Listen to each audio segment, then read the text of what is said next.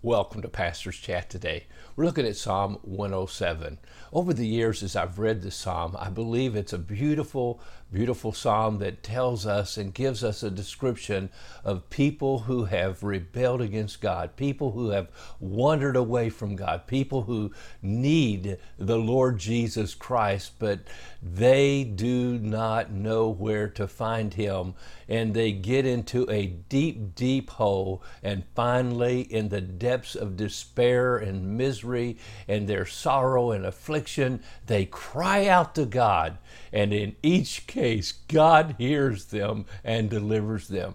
Now, of course, in context of the scripture, this is a psalm written by an anonymous writer that uh, is describing what happened to Israel when they wandered away from God, when they rebelled against God's word, and they went into captivity. They cried unto the Lord, and He delivered them and brought them back to the promised land and set their feet on solid rock and gave them a new hope and a new future. And my friend, that's the picture of every sinner. So we see that picture now in verses 4 through 9, the very first set of verses that describe a picture of a sinner. This is the one that wanders away from God. Remember, there were a hundred sheep and 99 were in the fold, but one wandered off in the wilderness, and the shepherd left the 99, went after the one until he found it. So it's a general picture of every sinner in the world looking for a city, looking for a dwelling place, looking for that security and peace and hope that they cannot find in the world. They're looking for a city. They're looking for that place that only God can satisfy their soul, but they look first in all the wrong places. Then they cry to the Lord, and He hears them, and He satisfies the longing soul and fills the hungry soul with goodness. Oh, that's what happens when we come to Jesus and we meet Him as our Lord and Savior. That big empty void in our life is finally fulfilled and filled with the goodness and grace of God. Now, the second set of verses in verses 10 through 16 is a description of those who not only wandered away from God, they knew God's word, but then they rebelled. Listen, those who sit in darkness and in the shadow of death, bound in affliction and irons, because they rebelled against the words of God and despised the counsel of the Most High. Therefore he brought down their heart with labor. They fell down, and there was none to help.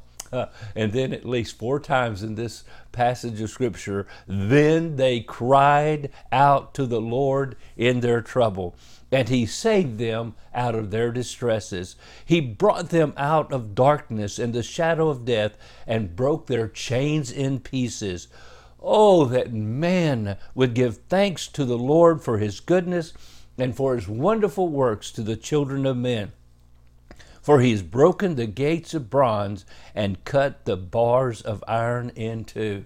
So here's a description of what happens when we not only wander away from God, we come to a place where we know God's truth, we know God's word, but we decide we're going to have it our way. Yeah, we live in a culture today that is focused on individual rights. We're all victims. We all need something for me. It's all about me. It's all about what I want.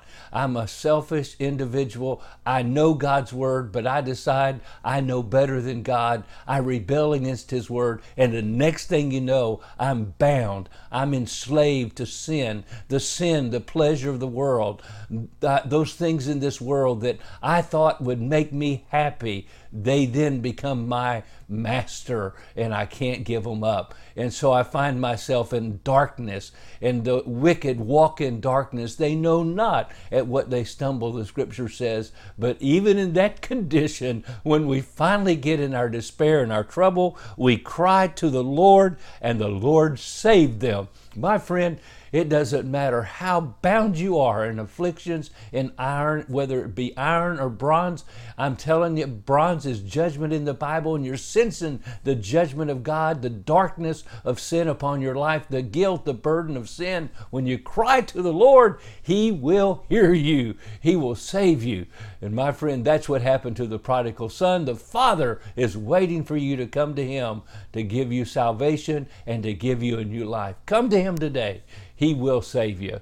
God bless you, and you have a wonderful, wonderful day.